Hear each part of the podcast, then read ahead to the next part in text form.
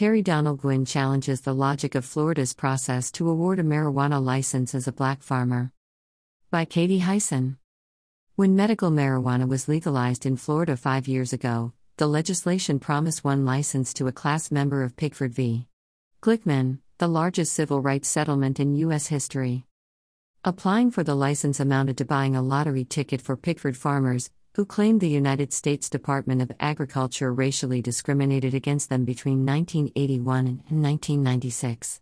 The license's entry to a state industry projected to top $2.5 billion in the next few years. The license alone can be sold for more than $50 million. In September, the Florida Department of Health finally signaled its intent to issue the license to one of the dozen applicants, Terry Donald Gwynn. Nearly all the others appealed the decision. One of those applicants is Frederick Fisher, who still keeps cattle in Jonesville, a community founded by formerly enslaved people between Newberry and Gainesville. Why not me? Fisher asks on an October day, spreading his hands, eyes questioning under the brim of his veteran's hat that reads, Time was served. Time to honor. Surrounding him are the graves of his ancestors, former sharecroppers, and enslaved people. The very racial discrimination the set aside license was meant to redress created obstacles for Fisher obtain it. This is Fisher's story as he told oral historians in 2017, as he swore this year in his application, and as he tells it now. It highlights a paradox a person may need to be rich and well connected to win a license intended to remedy historic inequalities in wealth and access. Black farmer challenges Florida's marijuana license process going up against a brick wall. Fisher was born in Jonesville in 1946. He said while white farmers were allotted around 1,500 acres by the government for restricted crops, his family was allowed just one and two acres for tobacco and peanuts, respectively. They sharecropped to make ends meet, but Fisher said despite assurances, they were never given a share of profits at harvest time, sharecropping gained us nothing. He described an unspoken undercurrent that if they spoke up about this injustice, they could suffer the fate of Mr. Long. A sign commemorating Boisy Long and the Newberry lynchings of 1916 stands in his family graveyard. Accused of stealing hogs, Long was sentenced to death after just seven minutes of deliberation by an all white jury. During the search for Long, a mob shot and lynched other African Americans. No one was ever charged with the lynchings. To Fisher's family, Long wasn't a history lesson or an abstract concept. He was a neighbor, the story of his killing colored the way Fisher perceived bureaucracy and seeking help. A sign commemorating Boisy Long and the other victims of the Newberry lynchings of 1916 stands in Frederick Fisher's family cemetery. There was always this unspoken undercurrent that if we spoke up against these abuses or complained publicly, Fisher said, we could suffer the fate of Mr. Long. Katie Hyson slash WUFT News. Over the course of his childhood, his household gained inside plumbing and running water. They grew food and cattle for themselves and a little to sell. Most importantly, Fisher said, they had their freedom. He attended A.L. Mebane, a school for black children that inherited outdated textbooks from Gainesville High School. To his eyes, the books were proof that things were separate but not equal. We might have been created equal, he said, but when we were born, that's when the disparity started happening.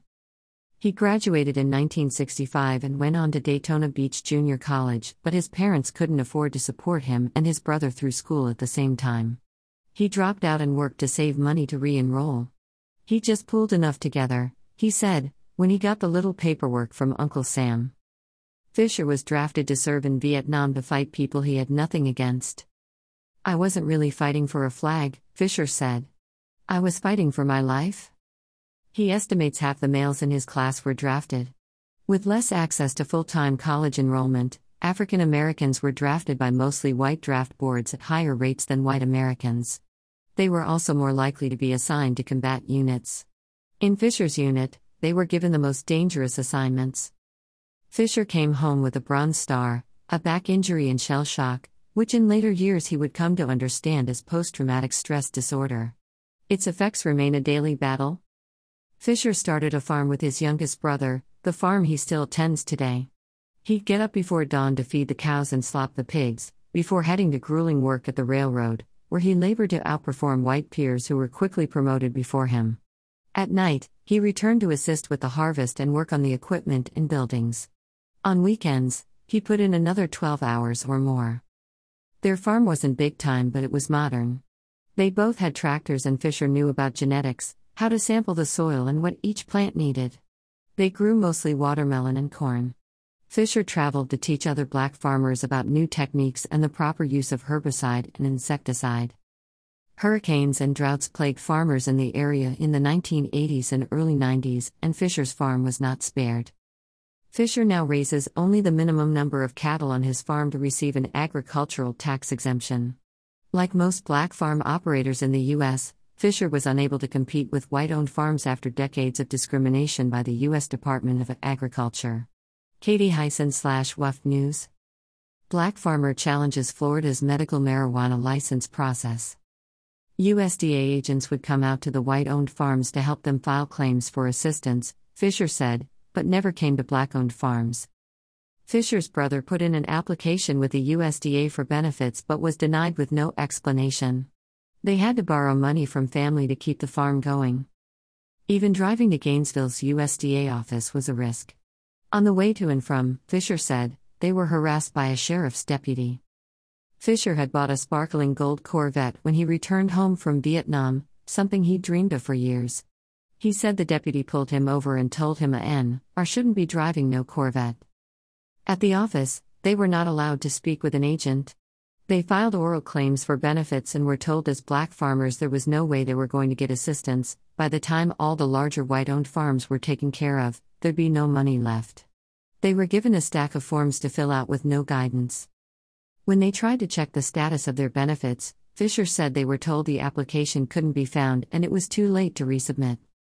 He said black farmers seemed to be the only ones whose applications were lost. He made an oral complaint with the USDA about this discrimination and attempted to file a written one, but faced the same runaround. Fisher wasn't alone in this experience. It's a driving force behind the disappearance of black farm operators in the U.S. Dash from almost 1 million in 1900 to fewer than 50,000 today. He remembers between 15 and 20 black owned farms in the Jonesville area when he was young. Unable to obtain assistance, and the credit needed to acquire new innovations like tractors and irrigation, it was impossible to compete with growing white owned farms. Most black farmers sold their land and moved away.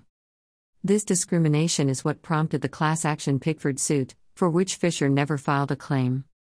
When he wasn't working on the railroad, he was laboring to save the farm. When would he have time to meet with lawyers and make phone calls? Besides, he said, He'd never seen actions by the government result in lasting change or actual benefit to his family. As Fisher described it, it's like going up against a brick wall. In 2015, Fisher met a man who would try to break down that wall for him. Black farmer challenges Florida's medical marijuana license process. The cost of playing the game. Richard Marco's veteran housing apartment was next door to Fisher's cousins, where Fisher spent time recovering from a surgery. Marco and Fisher would spend hours talking on the porch while Marco's son played. When Marco began attending the University of Florida Levin College of Law, he helped Fisher and other veterans apply for benefits. The two stayed in touch. When Marco heard about the Pigford Black Farmer license, he told Fisher to apply. The application, however, presented puzzling barriers for the very group it was intended to benefit. Greater than it was a rich man's game inviting the poor and disenfranchised to play. Pigford farmers were old, many in their 90s by now, and by the very nature of having been discriminated against by the USDA, tended not to be capital rich. Black owned farms in the U.S. are about 50 times less profitable today, on average, than white owned farms. The non refundable application fee alone was $146,000, more than double what the previous Florida licensees had been charged, and the highest in the country by far, and it required the operation be vertically integrated. The applicant would have to manage every part of the process from seed to sale. Even if they could find that money to risk, they'd still need to afford attorneys, technical writers and consultants, real estate sourcing, and massive startup costs. It was a rich man's game inviting the poor and disenfranchised to play. It's not the first paradox of the industry. Black people are more than 3.5 times more likely to be arrested for marijuana possession than white people, despite similar usage rates but they make up less than 2% of marijuana business owners. Fisher currently keeps only the minimum amount of cattle needed to receive an agricultural tax exemption for his land. His farm doesn't earn money, and like many black farmers whose property is in historically black areas, Marco said Fisher's land isn't worth much as collateral. Fisher's luck in sharing a porch with Marco became his entry ticket to the game. Richard Marco and Frederick Fisher became friends while living in veteran housing seven years ago. Now a lawyer, Marco helped Fisher overcome the mountainous financial and administrative barriers to applying for the medical marijuana operation license.